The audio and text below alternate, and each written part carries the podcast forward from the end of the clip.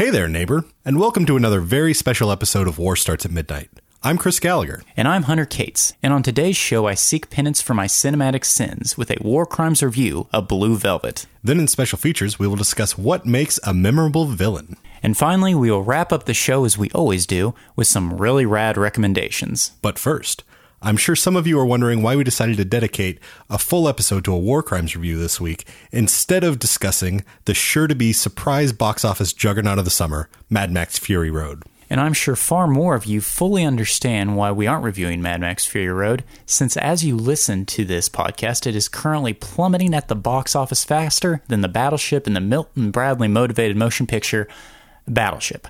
You know, the one with Rihanna, Liam Neeson, and that carriage toppling down a large staircase? I think you're mixing up your highbrow and lowbrow here, Hunter.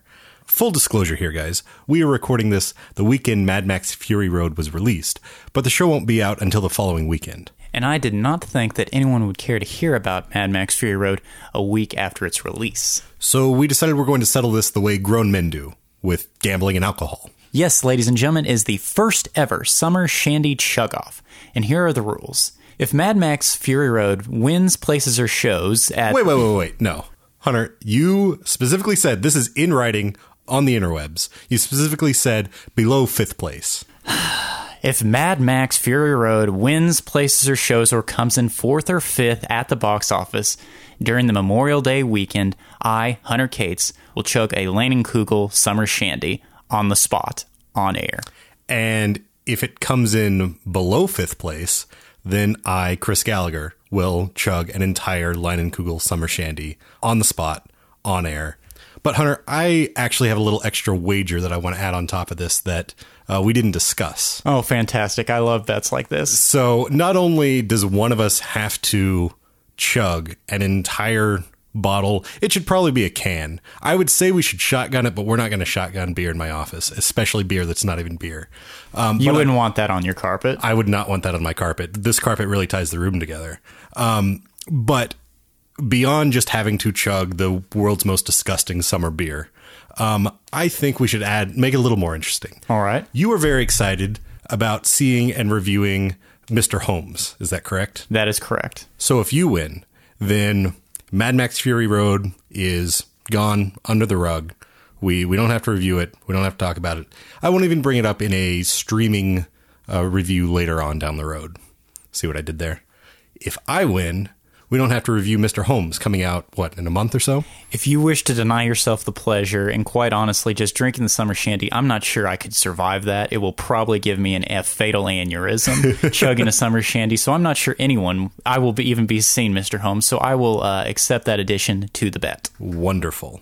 So to find out who has to suffer the suck and chug a summer shandy, tune in to our next episode. But until then, dear listener, why don't you come with us and have some fun in Loggington as we review David Lynch's 1986 film Blue Velvet. Uh, are you the one that found me here? You know anything? Well, one name that keeps coming up is this woman's singer. I'll bet someone could learn a lot by getting into that woman's apartment. I don't know if you're a detective or a pervert. Well, it's for me to know and you to find out. What are you doing in my apartment? I close my eyes. These war crimes reviews are designed to force us to see films we feel some level of shame in admitting we haven't seen. In this tribunal, we're reviewing one of Hunter's war crimes, David Lynch's 1986 fever dream, Blue Velvet. It's your typical story of boy finds severed ear, boy meets innocent girl, boy ends up scared, naked, and bleeding in the closet of insane girl. You know, that old chestnut. Yes, and remarkably similar to my soul excursion into the Boy Scouts. You know, Hunter, I'm a little surprised you were willing to visit Loggington, the film's idyllic Northwestern community, with the face of June Cleaver and the underbelly of Sam Spade. Not because I assume David Lynch is just too bizarre for your classic cinematic sensibilities, but because you recently brought Roger Ebert's review of the film to my attention. The review is far beyond a dismissive thumbs down. It's more the critical equivalent of a father telling a child, I'm not mad at you, I'm disappointed. Like his colleagues, Gene Siskel, Pauline Kael, and many others, Ebert acknowledges the craft Lynch put into this picture. But he was severely disturbed by Lynch's treatment of both his actors and his characters. He found it demoralizing and dark, but for seemingly no purpose, other than to juxtapose the shininess of Mayberry with the grotesque of Travis Bickle's New York City. and all for a quick joke. Upon revisiting Blue Velvet for this review, I was amazed at how little I found played for laughs, and how difficult I found it to side with Ebert on this one.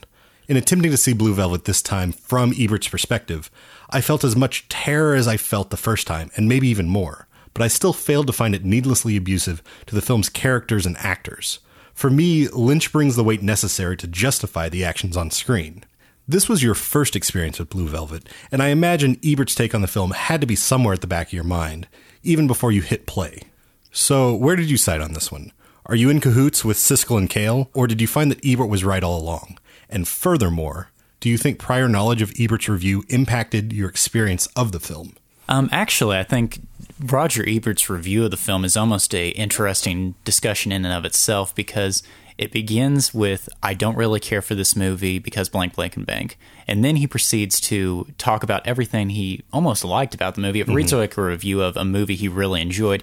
And then he almost finishes off with but I still didn't like it because blank blank and blank the things I mentioned to you earlier. This was one of his, as you said, misfires, and I don't think it's a misfire because I necessarily disagree with him. It's a misfire because I think he disagrees with himself. He reviewed Godfather Part 2. He gave it three stars, as well as The Good, the Bad, the Ugly. He gave both of those three stars, and they wound up in his great movies, greatest movies ever list. And I'm a little surprised that this picture did not receive the same treatment. However, Mulholland Drive, which came out several years later, wound up getting four stars from Ebert, and I imagine it, uh, having not seen it, I still imagine it occupies the same Lynchian territory that Blue Velvet did.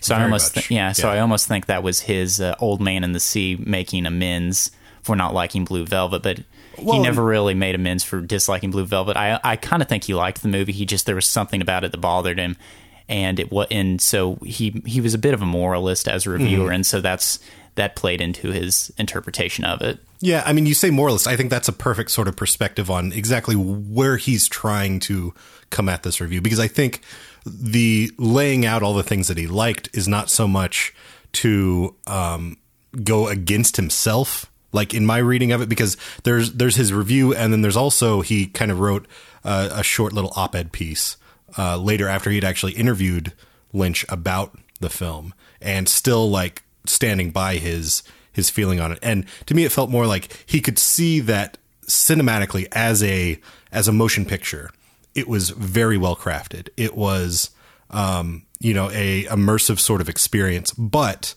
at the end of the day, he was still morally opposed to what the picture was presenting. Presumably, we'll start talking about Blue Velvet eventually, but the the whole Roger Ebert factor is so interesting to me. Do you think that that is legitimate? That you can quote like a movie but still find it immoral and ergo give it a bad review? Uh, I think so. I mean, I I think those are two different things, and and his you know his justification is that um, you know critics were going crazy for the movie at the time, and he felt something. You know, it was in I think the thing that was kind of recurring in everything that that I saw and read because there was also a brief like five minute Siskel and Ebert at the movies um, piece on it as well. That the scene of Isabella Rossellini uh, naked, stark naked on the lawn in the middle of the night. Um, he kept going to that, pointing to that as like that's you know not just saying that that's something that should never be on screen, but that he didn't see it justified. He didn't see that uh, you know everything leading up to this point justified putting her in that place, and that to him it was more just like a here's a bizarre you know sort of scenario with nudity and it's shocking to be shocking and we've shot it really well and and all of that but there's no he didn't feel like there was any substance there or anything um, to justify doing it And you disagree, I take it. I, I disagree. Like I think there was. I mean, this is the second time that I've seen it. Um, I really liked it the first time. It was one of the first David Lynch films I had seen. and when did you see it? Uh, range? in it was in college. I was probably. I mean, it was probably sophomore year. I would say um, thereabouts. And I liked it, but it was. I think. I think it was probably the second Lynch film I had seen. I I had seen Eraserhead, which was sort of like a. Um, I don't even know. Like I saw that.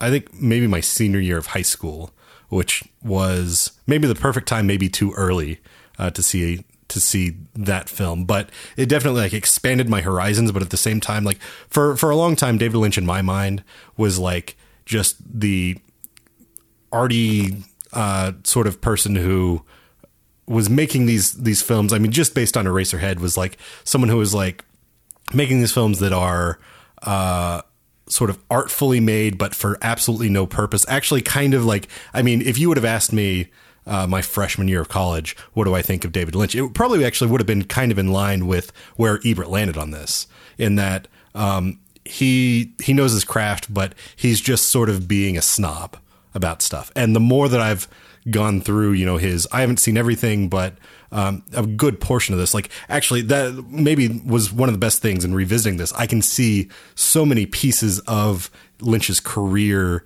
kind of tied into this. With, uh, I mean, there's a lot of close connections to something like Twin Peaks, his television show in, you know, in the setting, in the like juxtaposing this like idyllic little world of uh, a logging community with a really dark, sort of sinister side as well, placing those up against each other. There was also a lot of Kyle McLaughlin's ass, which is a recurrent theme A, in a Lynch's lot, work. you know. I would I would say not as much as you get of like perhaps Richard Gere in the American remake of Breathless. Um, well, but, and, you well, know, that's kind of a that's kind of a, a high benchmark that, to that hit. is that is a high watermark. And as a as a aside uh, into this review today, as much as I admire uh, Siskel and Ebert as well as their television program, I would just like to point out that however testy it got, only on War Starts at Midnight will you have two reviewers who force the other to drink a shitty beer in, in the event of a disagreement. You never saw that in Roger Ebert and Gene Siskel's show, despite the fact but being in, on air but for in fairness, years. we do not yet have the amazing blooper reels that they do of just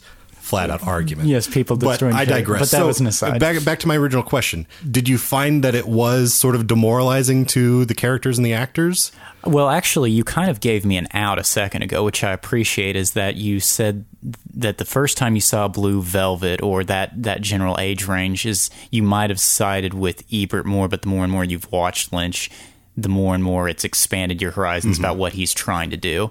And so with this, I kind of feel like that there's something I'm missing and I'm not quite sure what it was because it didn't do a whole lot for me. I didn't hate it. It didn't bore me. It was, I mm-hmm. was with it the entire time, but I'm not sure, much like with Maps to the Stars, which we watched a while ago, is I'm not sure what he was trying to do and if what he was trying to do is really all that exciting to me. Yeah. The the See- best I can the best I can say is that what he was trying to do is satirize a 1950s kind of style of living and indicate that no actually there's a level of sexual violence carnal carnage underneath mm-hmm. and that's not something that it, it, doesn't it didn't seem all that revelatory to me. It seemed okay that's that's it's it's almost feels like a like an elongated skit of hey let's see let's see leave it to beaver but find out that actually underneath that they're all sex perverts.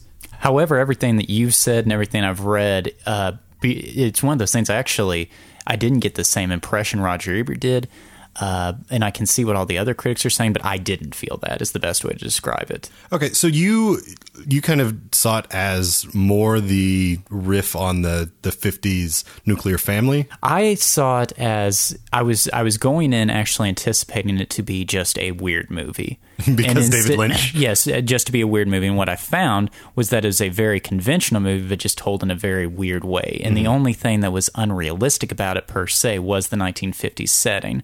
Or not 1950s setting, but the 1950s the- yeah, style, the- and it made me wonder what was the point of that. my and I I can't really tell you what my reaction was the very first time I saw it, but this time around, like I was amazed at just how like it felt like a straight noir to me. Obviously, you get the setup from the beginning. You've got you know your slow motion fire truck with the firemen waving and uh, the picket fence with the roses and all of that. Kind of like Ronald Reagan's "Morning in America," which that commercial, which maybe that Yeah. was inspired by. Very, very possible. Although, I mean, Lynch is very like he he loves that era, um, and and so I mean, I think it's all it could just as easily be from just that's that's the type of thing that he loves, and he's playing with it. So you don't think he was Um, making fun of it then? I don't, and, and see, that's the I Ebert was very concerned that it was all sort of this joke, this joke on the community and everything, and it never felt like that to me. It felt more like, other than the there were there were two places where I laughed. First one was in the very beginning when Kyle McLaughlin's father has a heart attack, and you see like slow motion water spraying in the air, and then a dog um, like drinking the water, and then we go wide, and you see the dog on top of the man who's like passed out in the lawn and drinking the water out of the hose that he's still holding in his hand. Like that felt like a direct like sort of joke thing, but also like a weird. Um, Lynch just has these absurd little pieces that he always puts in throughout, you know, pretty much all of his work. I mean, later on, you've got Kyle McLaughlin walking down the street, uh, you know, late at night. This is before anything really gets weird other than finding an ear. And there's just a man walking his dog, standing kind of a, a portly, paunchy man, just standing on the sidewalk completely still. Uh, dog's just standing there completely still. McLaughlin walks by. Nothing happens. Like it's just like he's almost placed there just to make you uneasy. And there's actually sort of an echo of that later on with the yellow man um, in uh, Isabella Rossellini's apartment uh, at the very end of the film, like just standing there completely stoic. But no, like overall, I didn't think it was very funny. I I saw it really as that was an entry point. the The whole '50s setting was an entry point for him. But he was really telling a straight noir story.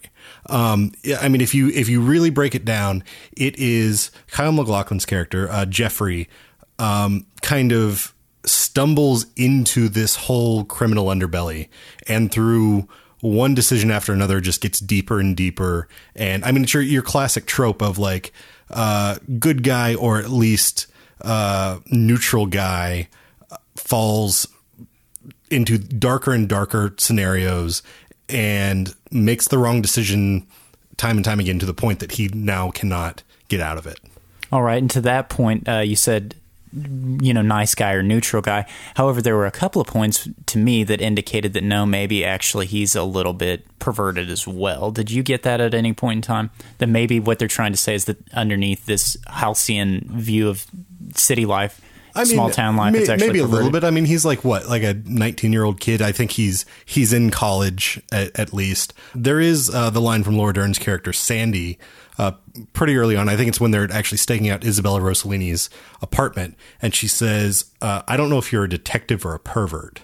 And so I, I think that is to say that it's not there would be unjust, but I feel like on the whole, like if you had to weigh the two, he's more the curious case than the just sex driven case. But at the same time, there's definitely a weird attraction to Dorothy Vallens, the Isabella Rossellini character, in the sexuality and the darkness of her.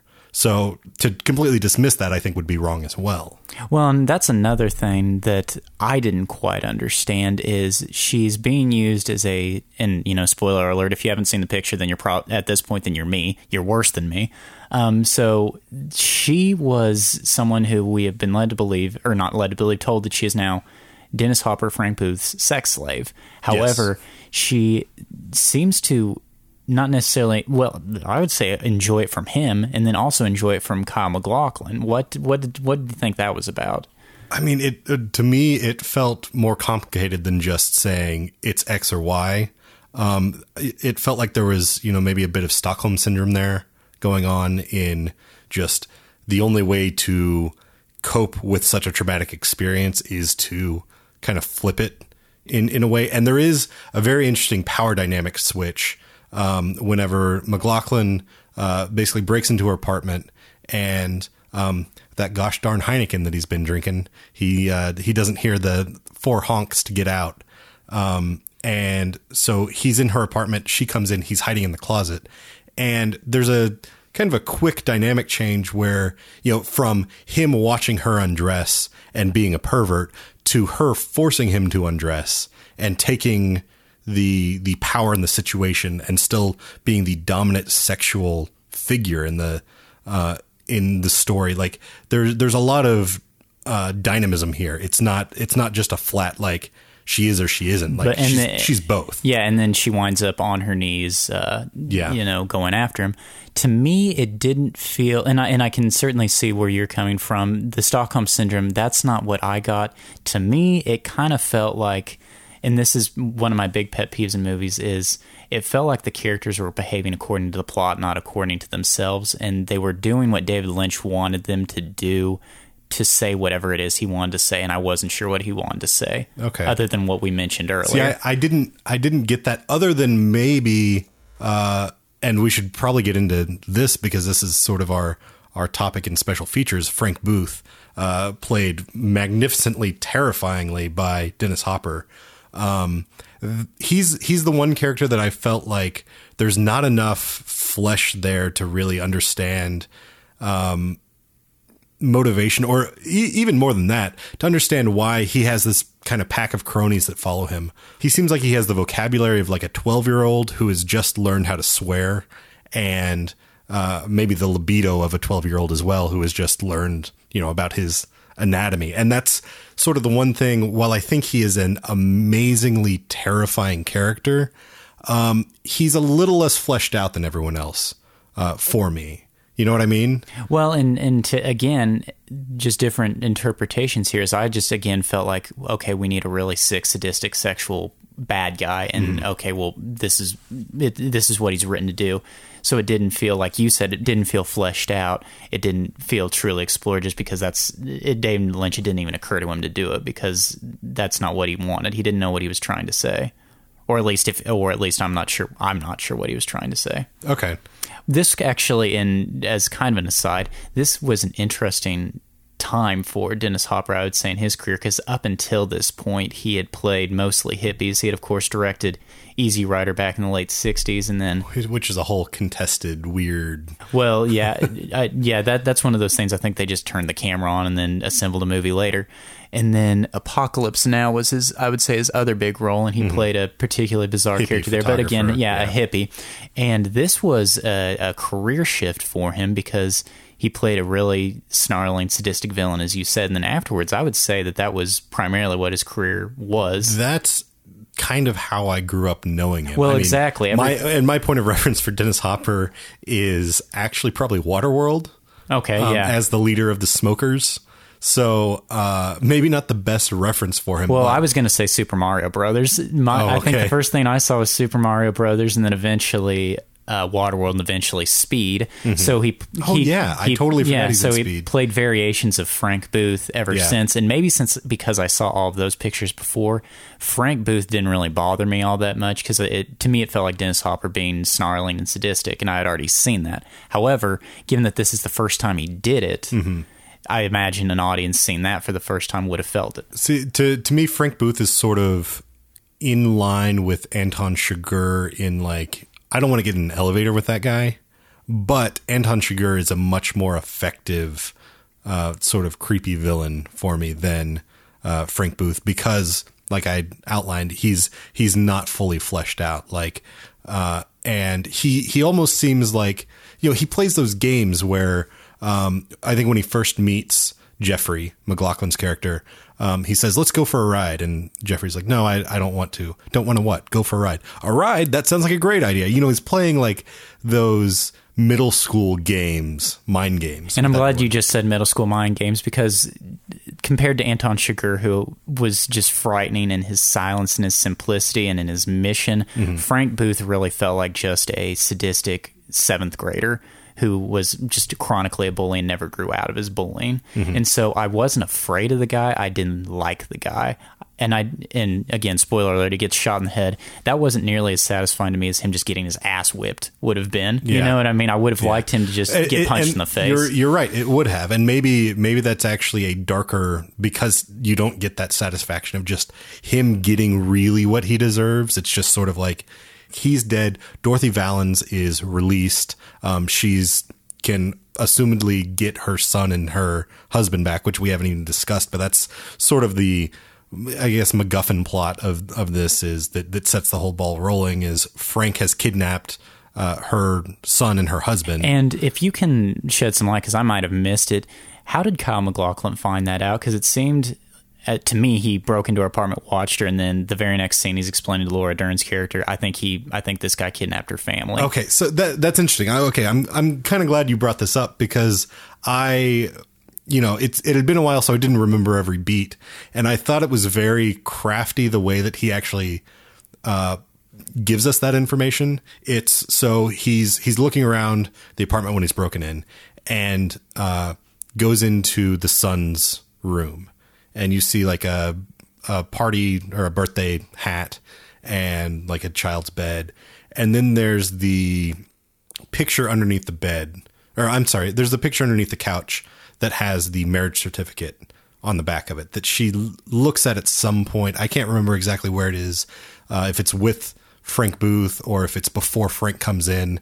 one of those places. And then um, he sneaks out, looks at the looks at the picture, sees the marriage certificate. So that's where like that comes in. And I like all of that like kind of just subtle way to get through that exposition I thought was really nice. Like you don't see that a whole lot. And then and then it gets uh, clearly like we needed the exposition though because um, I mean, you didn't you didn't catch on to it, but then he gets he gets in the car. Well, and I saw those, and to me, I, I, I saw that, and you know, okay, I get it, I get it, I get it, and then all of a sudden, like I said, he's explained to Laura Dern, and to me, it felt kind of like Lassie coming up and barking and saying, you know, little Timmy's fell down the well. but isn't that Which actually little- would have been a great thing to add. Is a dog runs A- in and a starts talking dog. Yes, if you're if you're going to do the 1950s thing, Yeah. they should have included Lassie. There, So there should have been a dog somewhere. You're right. Yes, they but, missed that. Um, I mean, it's still. I, I think it's totally in line with the whole uh, sort of film noir thing. You have some of that where famously, like, there are moments where it just sort of topples end over end and gets from one point to the other because it has to. Um, so I mean that's that's the thing is it really to me felt like he was more than anything just riffing on the noir genre and and playing with that and and playing also I guess with the idyllic setting it comes out of you know that the post World War II sort of uh, you have your uh, your Leave It to Beaver and then you have your film noir happening not exactly at the same time but nearly overlapping. And to that point, the film noir thing. Have you ever seen The Big Sleep? Yes, the big is the Big Sleep the one where That makes no sense. Yeah, yeah, yeah. Where like there's people who either end up dead or end up not. Like there's the body counts off and there's all sorts of Yeah, The Big Sleep, I believe that was Howard Hawks, but I could be wrong on that. But anyway, that's the one wherever you're watching and you fall on, you fall on, no matter how intently you pay attention to every line of dialogue, you're still going to get lost. Mm-hmm. So the the heritage of confusing film noirs is it's well established. Yeah. However, at that point, if you don't follow the plot, then what you have to lynch onto, as it were, are the characters. And to that point, uh, whereas The Big Sleep had Lauren Bacall and. Humphrey Bogart. Yeah. And I think that he played Sam Spade in that. I think that was a Sam Spade I believe Spade. that's correct. Yeah, I think I believe that was a Sam Spade picture. However, in this, since I couldn't latch onto the plot so much, I would just, I would be left to latch onto the characters. And to that point, I just didn't do that. Mm-hmm. Yeah. I, di- I didn't. The Kyle McLaughlin character. And I was even watching it thinking, and maybe it, you know, maybe you feel differently about him, but I was even watching it thinking I would have liked someone else in this. Like in 1986, he had just done Splash, maybe Tom Hanks. That would have been an interesting way to go with it. I, I think that would be an interesting way to go with it, but at the same time, I love McLaughlin. I love McLaughlin in the Lynchian universe as well. I mean, um, and that and that's the thing is like maybe part of my because I definitely enjoyed this more this time around than I did even the first time. Um, so maybe part of my enjoyment uh, is being able to see exactly how it fits into the full landscape of Lynch. The. Lynch, it- this is our go to phrase, but the Lynchian Cinematic Universe, the LCU. Yeah, uh, because I mean, you've got you've got McLaughlin, you've got uh, Laura Dern, who is in at least Wild at Heart. I don't I don't know if they did anything else together. You've got uh, the northwestern logging town. You've got you know this sort of idyllic. Uh, happy-go-lucky sort of setting, and then uh, super dark. I mean, you said you haven't seen Mulholland Drive, right? Like that. That, in a way, is sort of a feels to me like a uh, symbolic sequel, like in which like the kind of bright shiny happiness is really ramped up, and then the darkness is even darker. Um, so the fact that Ebert like found something in that, but didn't in this, is kind of fascinating. Well, like me. I like I said earlier, I think that was the old man in the sea situation. Wherever he was coming back and saying, "Okay, fine, I understand Lynch now, and I I, I like the guy," but he didn't want to do that with Blue Velvet for whatever reason, and, And he admitted which- he was wrong before. Which is odd because I mean, Ebert, one of the things I love about Ebert is he would revisit films, you know, 20, 30 years later or whatever, and actually reassess them from his new perspective as a different person. Um, so I think it's kind of interesting that he came around on, you know, something like Mulholland Drive, but then never went back to revisit Blue Velvet. Well, and I think it's a situation where he didn't just simply dislike the picture because of whatever reason. He took a moral stand against it, and so he was he. I guess in his mind, he couldn't go back, and it would almost feel like he's revoking his morals because he still had the morals he had, even if. And we're putting words into uh, Roger Ebert's Right, mouth, right. but I have to assume that he did change his mind about Blue Velvet. So I can only assume that his morals hadn't changed, and his, the reasons he didn't like it were the same, even though he he got it now, Mm-hmm. and so he just didn't feel the need to revisit it. So, in conclusion, you would recommend this picture.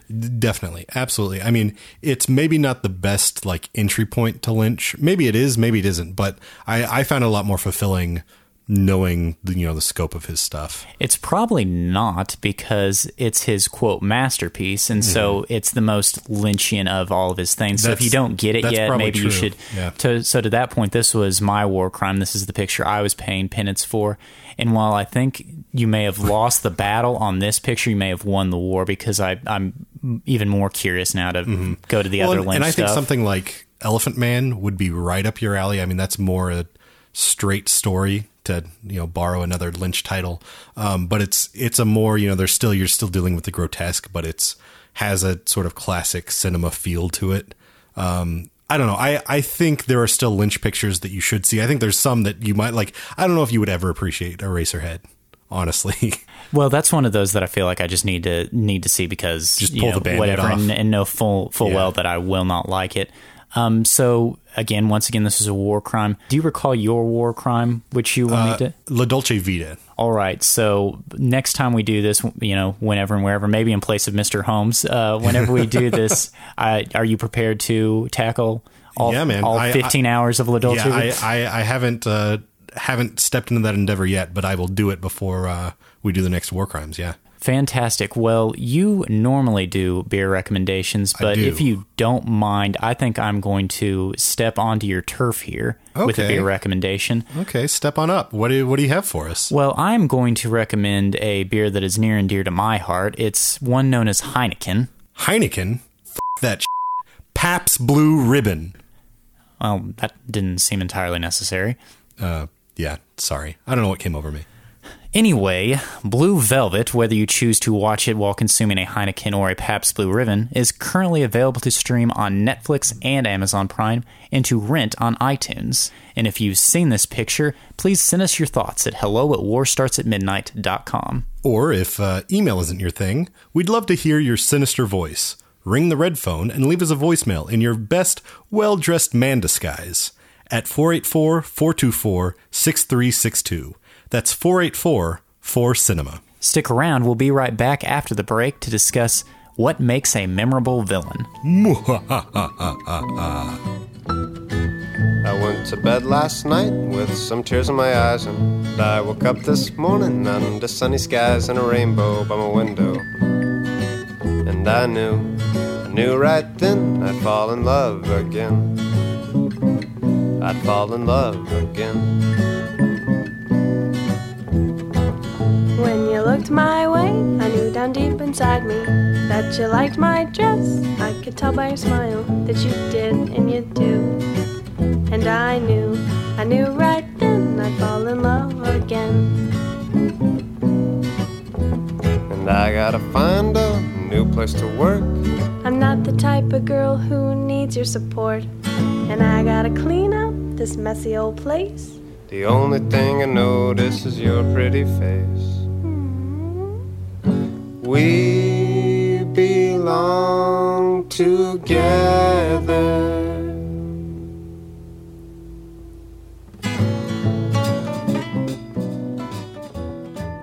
There are many things to discuss when talking about Dave Lynch's Blue Velvet. However, the one aspect of this picture which even those who haven't seen it know about is, of course, Dennis Hopper as Frank Booth. I believe he was actually one of AFI's top 100 villains, and for certainly good reason. Even though within the picture itself it didn't bother me, the character was so effective in pop culture that he wound up playing it a variation of for the remainder of his life and career. Well, I I also think Frank Booth is just a character that is maybe even more effective in memory than he is necessarily in the film. much like King Koopa, who Yes. is a variation of of the Frank Booth character uh, several years later. So that is the inspiration behind today's special features discussion. What makes a memorable villain? And I'm just briefly glancing at Chris's list, and his it, it's certainly very there. There's a wide variety. So I'm interested in talking about some of yours. Yeah, you know, I, I tried to go, uh, you know, kind of all over the. I've got some animation picks. I think animation movies are a really good spot for a probably really the best, good- quite honestly, Yeah. because they're not really bound by conv- they're not bound by uh, what's realistic, as well, and, and you can also like it can get a little trite in a typical live action thriller, whereas like I think with uh, a really good, you know, a really good Pixar movie or a really good animation film, it can be working on multiple levels, and if they pull that off, well, it actually has so much, you know, beyond just a bad guy being a bad guy. Well, and actually, not to divert us at the very outset, but are you tired of the smarter than the good guy villain that we've seen in Seven? We've seen in The Dark Knight. We've seen in No Country for Old Men. It's it's gotten to the point where it's almost a cliche that you're going to have this villain who's not necessarily physically imposing. In the case of Anton Chigurh, they are, but not necessarily physically imposing, but just so cerebral and so much smarter than the heroes that he's scary for that reason. Well, I like that character uh, in those pictures mentioned, it kind of seems passe to me. How do you feel about that? To me, I mean, those those pictures that you mentioned, I think they work very well. I think the problem is more uh, movies who see that as a, or you know, screenwriters, maybe journeyman screenwriters who see that as a trope to latch on to and don't flesh it out enough. Um, which I, you know, I think is possible with any sort of trope in, in in film in general. Is if it's not done right, then it becomes just contrived. And so I wouldn't say I'm tired of it. I'm tired of see, seeing it riffed on in a way that doesn't do justice to that sort of character. I mean, I think I don't know why I just keep going back to uh, superhero movies and, and Marvel, but I think Ultron was a, you know, he was a smarter than the uh, good guys sort of character, but he was dynamic and he had sort of a you you could almost see you could almost side with him, you know, in in certain ways. Not not entirely. Obviously, he's still the bad guy trying to destroy the world, but you see where he's coming from. Yeah, and and actually, you know, this is where I sound like a hypocrite. I almost wish he was smarter, but we discussed that last time. So let's just start off with this obvious question, Chris. What makes a memorable villain? To me, I think it's a few things. I think you know genre pictures definitely lend themselves to uh, having and honestly needing a memorable villain in a lot of ways. Um, so something like uh, actually one of my favorites in recent memory is the pin in Rian Johnson's first movie Brick. You know, it's this noir set in a high school, and he's sort of this drug kingpin but he he's the drug kingpin who's still in high school, still lives with his mother. Um, so there's a very like weird dynamic going on there where at one point he's having a meeting with Brandon, the main character played by Joseph Gordon-Levitt, and the pin's mother is like I don't remember what I, I think giving them you know waffles or something and uh, offering him like do you want anything to drink? We've got orange juice. It's country style. Like there's a weird little thing going on there and so on on the one hand he's very imposing and very powerful and very scary uh, on the other hand he's still a high school kid but fitting into that noir element um, he he's very memorable. He's very you know having that. Uh, I I think having a mystique is a really good uh, or is a sign of a really good villain. You know, not knowing exactly every everything behind their motivation. Um, I think there's you know there there's a lot of things that you can you can get something else. You know, like uh, Amy in Gone Girl, Amy Dunne. She's another sort of villain who's almost the anti-hero villain in a in a way like the way that she uh, controls and manipulates you kind of root for her at times you know like Well, I'm not sure I would say, go so far as to say I root with her, but root for her. But I do think that that character is a Rorschach test, particularly for women to see how crazy you are.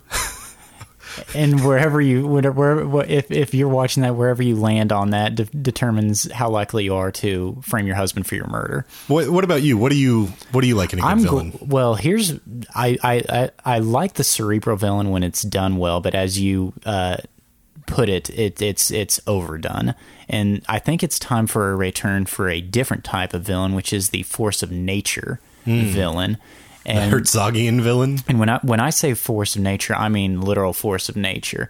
Like I believe the second villain, no, the second villain on AFI's list was Darth Vader. The first was uh, Hannibal Lecter, but I believe within the top five was Jaws, the shark. yeah. and so it's one of those things, a villain which.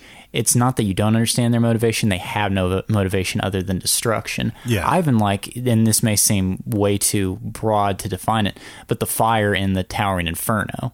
You, it's not a human villain. It is Yeah. people competing against something that that they don't have the means to stop.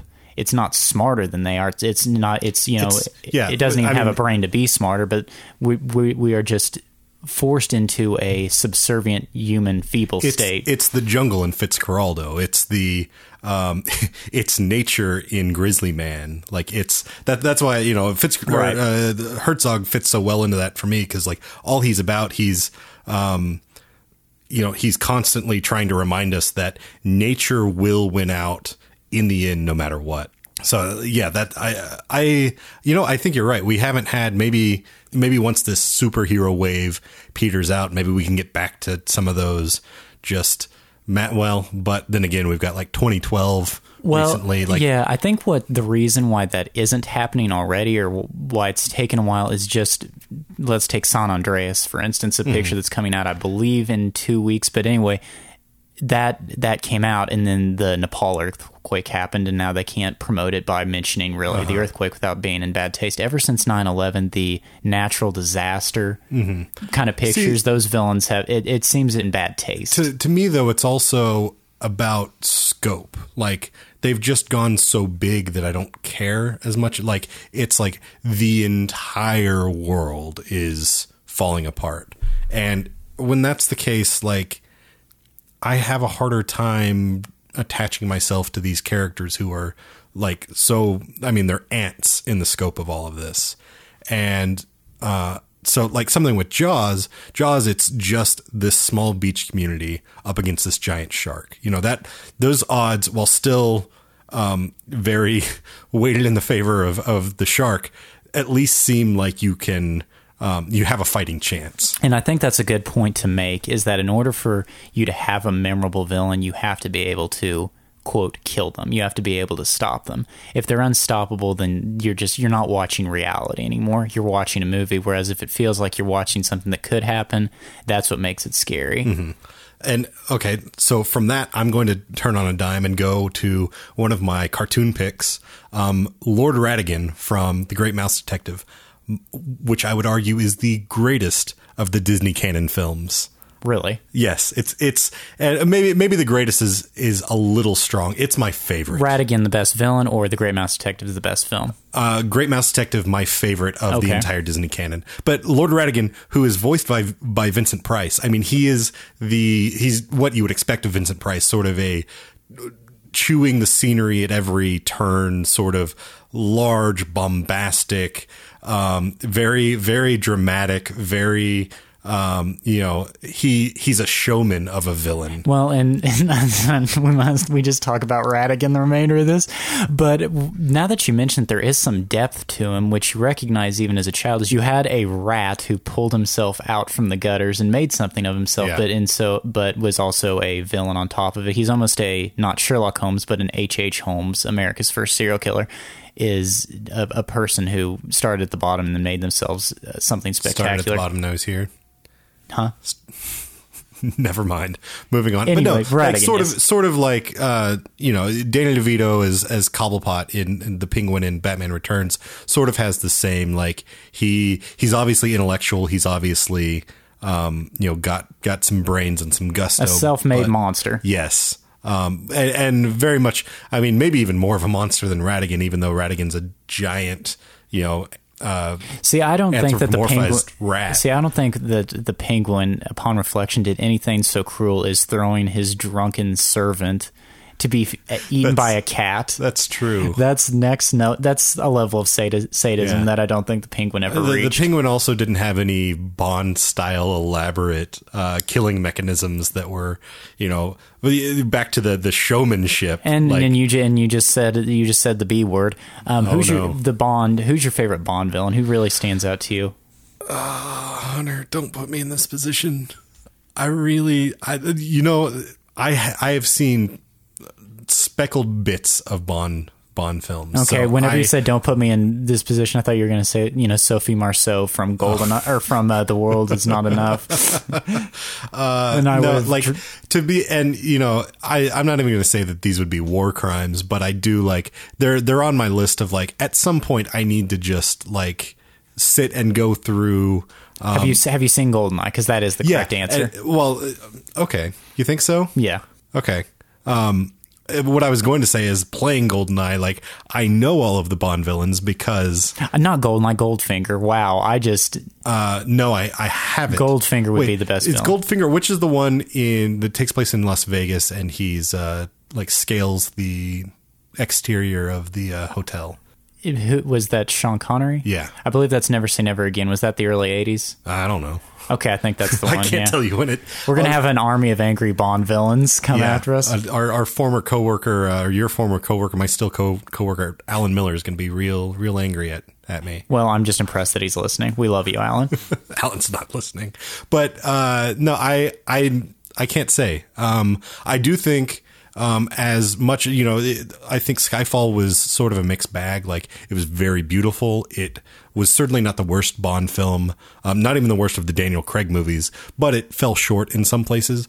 But I thought uh, I, I'm losing the name of the character that uh, Javier Bardem played uh, in Skyfall, but I thought he was a very interesting, and maybe you know he probably falls into the smarter than everyone else, and maybe honestly a lesser uh, interesting, you know, not as interesting as as uh, John Doe or some of those, or even Anton Chigurh, um, but there was still something about the way that he sort of commanded a room, or um, you know, had he had power just in his physicality. Well, and to that point, since he was the villain in Skyfall, I thought effectively, and then also No Country for Old Men, which he actually won an Oscar for, and then also that Sean Penn movie nobody saw. Do you think that there's diminishing returns with Javier Bardem or anybody playing a villain? Maybe. Um, I mean, I think it. I think it depends on what they're.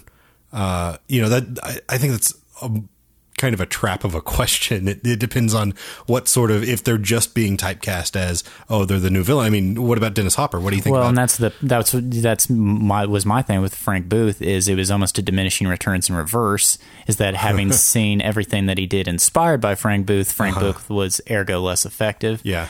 But let's let's come up with two different scenarios. You have Anthony Hopkins who has played Hannibal Lecter over and over again, compared to Javier Bardem who has played different villains over and over again, but all similar. Mm-hmm. Which do you think is more likely to lose its appeal over time? Um, uh, I don't know. You know, it's. I think the Hannibal Lecter character is losing its appeal just by, you know, Brett Ratner directing the film, or you know, there the the Hannibal movies haven't been great. You know, since Silence of the Lambs is definitely the high watermark for Hannibal Lecter movies. So I, I think that's a different. You know, there's there's more that goes into it than just um, the character returning. And and for Javier Bardem, I think he's. Uh, he's you know picked interesting baddies but at the same time like i think he's at a point where he's being picked to do it because people have seen him do it and it's a safe bet to say like oh that guy can be creepy Speaking of that guy can be creepy, who is your if if you're prepared to answer this question, who would you say is your all time favorite villain? Besides Radigan, of course. ooh all-time favorite villain in what uh just just no holds bar just whatever Yeah, no holds barred and then justify the decision. um that's a tough one. You know i'm going to go with a nostalgic pick here and i'm going to say dustin hoffman in a little known film directed by steven spielberg mm-hmm. called hook as captain james hook. Um, mine is going to be pretty obvious, but that's that's the way it goes. My favorite villain is actually Hunter Cates in War Starts at Midnight. I think it's a villain that you're unable to really predict his motives or where he's going to go next. He's he's he's he is that force of nature, much like the Yeah. shark in Jaws. You really don't know what he's going to do next, I- but he will always fo- he will do everything in his power to foil the hero, and so I really enjoyed that villain. I, I think my thing with with Hook is that was you know it's obviously a children's movie. Um, it's sort of panned across the board or was panned across the board critically. I still love it, um, and there was something to like I can remember the moment as a kid, you know, rewatching it again and again. The moment that I realized there's a scene where he's he's there with Smee and he's attempting c- to commit suicide, or he's he's looking for at least pity and attention while pretending to c- commit suicide.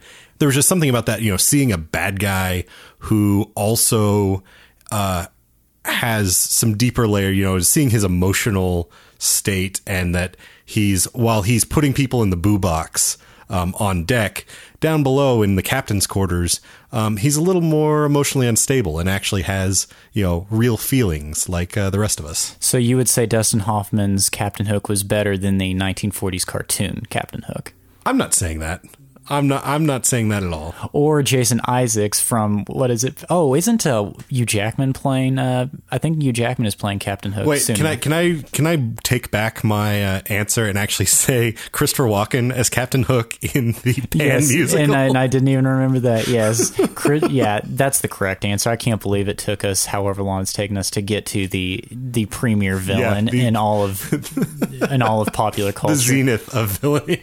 Yes, and speaking of Zenith, I think we've hit a new low on this program. So, do you have anything else to say about memorable villains? Uh, I have just one that I wanted to kind of throw in as, I guess, an honorable mention because I missed it when we were talking about force of nature uh, villains, and that would be the sea in Solaris. And you know, it is sort of this force of nature. It's also uh, a little beyond that. You know, it's it's the main character Chris Kelvin's mind, him fighting against himself, and uh, so a bit of a different you know, sort of villain than than you typically get. And uh, just wanted to make sure that I got that one in there because you know I think it gives you a lot to chew on. Well, and we've certainly given our listeners something to chew on. I'm not sure if it's a lot, but we want to hear what you consider to be uh, the most memorable villains and what makes a memorable villain. So, why don't you shoot us an email at hello at warstartsatmidnight.com. Stick around for our really rad recommendations coming up next. Don't say you're coming if you're coming late. I'd rather know now instead of having to wait. The house is cleaned up, it's ready to go. But what's it matter anyway if nobody shows up Shows up on time for the celebration of mine? Why must everybody show up late to my parties? Chew up, should do. Chew up, should do. Everybody shows up late to my party. Chew up, should do up. Okay, so we've reached the end of the show, and uh, you know we always like to close it out with some really rad recommendations. Uh, Hunter, what do you have? Do you have a really rad radigan for us? A, a good baddie. You know, uh, the- hmm. Actually, I'm trying to think because it's a documentary, but no, there's not really a bad guy. It's Jiro Dreams of Sushi. I don't know if you've seen Isn't this. isn't Jiro sort of the bad guy though? Have you seen it yet? I, I haven't.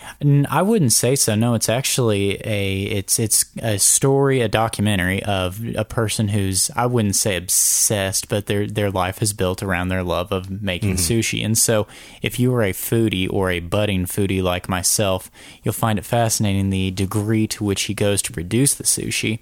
And then as a additional uh, as an additional recommendation by the same filmmakers of Jiro Dreams of Sushi is Chef's Table, which is a new documentary that uh, recently Documentary premiered- series, actually. Excuse me, documentary Yeah. series that recently premiered on Netflix. And what I like about all of these is that they don't just discuss what they're making, as it were. They discuss the philosophy behind it. So it's gotten me to think differently than I would have otherwise about food. Each one of them, it's not just about the dishes themselves, it's why they're making it and what they're trying to convey. So if you have any creative inkling, you can get something out of it um, because it just it teaches you to think more about what you're doing than just simply the end product itself, but Yeah. why you're doing it. So that is Jiro Dreams of Sushi and Chef's Table, all of which are available to stream on Netflix. So there's no like we don't have any evil food critics like in it, I- Ratatouille. I, take it back. The villain in Jiro Dreams of Sushi is the commercial fishing industry. Okay. Which they they implicate in overfishing tuna. However, they're not. It it, it that's all they go with it. There's Good enough, I'll accept it. Yeah. Um, you know, and, and I'm giving you a hard time over this. I my recommendation uh, doesn't really have a single bad guy per se. It's uh, the short films of Buster Keaton. I've been watching a lot of these lately, um, and just find them marvelous. Uh, they're they're typically about 20 25 minutes. You can find a lot of them on Netflix. Um, also, uh, I've been watching them on. Uh, there's a Buster Keaton Blu-ray box set that I want to say is put up by Kino. Um, I'll I'll link to it in the show notes. Uh, that has a whole bunch of his early two reel short films. Uh, it's amazing to sort of see Buster Keaton as a budding filmmaker. If you are a Keaton fan, um, even if you're not, like these are maybe a great entry point because they're only 20 minutes long, 20, 25 minutes long. And, uh, they're just, they're a whole lot of fun. Keaton does a lot with, you know, his, he's very well known for his sort of physical comedy, his pratfalls and that sort of thing. And there's, there's certainly a lot of that in these, like in, uh, one of his very first films, uh, I believe it's called Seven Days. He builds a house, uh, gets married, builds a house with his wife, and the house actually becomes sort of the antagonist. It uh, crazy things happen with it. It even at one point is the entire house is spinning around in circles. Um, there, there's also some great special effects, like uh, in the Playhouse. You see, you get to see Buster Keaton doing like ah, gosh, I don't know, at least half a dozen characters on screen at the same time. And it's beautifully masked to where like I, I know how they did it, but I can't tell. I can't see how they did it. There's no telltale signs of any of this. Um, so I'll, I'll link to a few of these actually in the, uh, in the show notes. I'll also link to the box set, which is definitely worth picking up if you're a Keaton fan, or, you know, maybe, uh, check it out, see if you can find it at the local library if you're interested in him, but not, you know, not really sure. So that's, uh, the collected short films of Buster Keaton. And so Buster Keaton playing multiple characters, would you say it's on the same level of quality as Eddie Murphy's magnum opus Norbit? that is not where I saw you going with this. I thought you were going to go with Michael Keaton in Multiplicity. Um, you know, Multiplicity is another undiscovered masterpiece, how, or a underrepresented masterpiece. However, I already recommended uh, those other pictures. I'm contemplating rescinding that though for Norbit. Well, I okay, then you had two picks. I'll have two picks. I'm going to say Buster Keaton short films and Multiplicity. all of which I'm sure many of which are available on Netflix. Multiplicity. Oh wait, no, it's not. Because Oh, I had no. to watch it. Yeah, I had to watch it because it was going away in a couple of days, and so I made sure to watch it. So it's no longer there. Sorry, We'll, we'll, folks. we'll figure out where it is. I'll link to it in the show notes, and you know have have a great little time with uh, the the multiple Keatons across uh, time and space.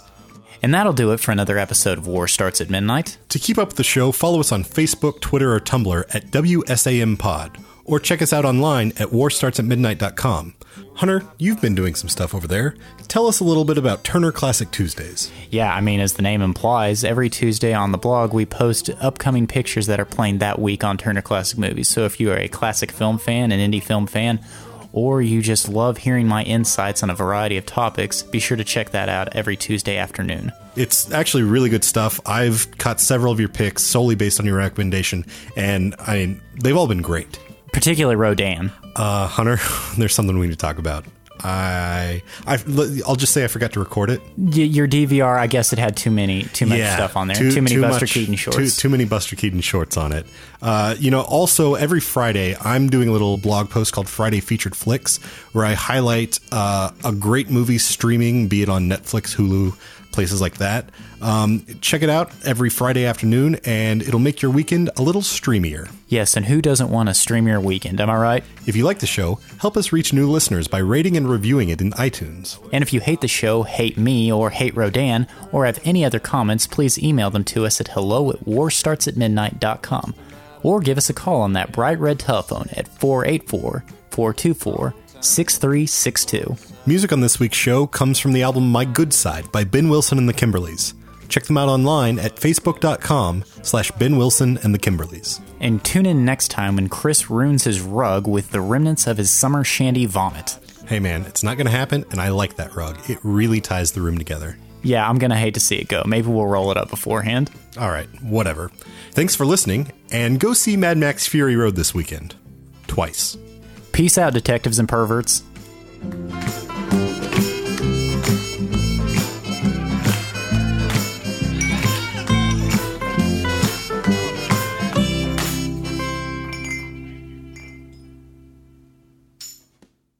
He's the ultimate, uh, even though it's set in London, but he's the American dream come true. A demented American dream as you.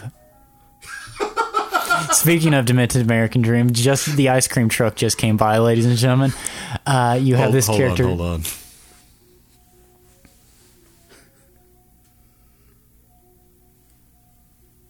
Okay, I think we're good. You had a rat who pulled himself out from the gutters and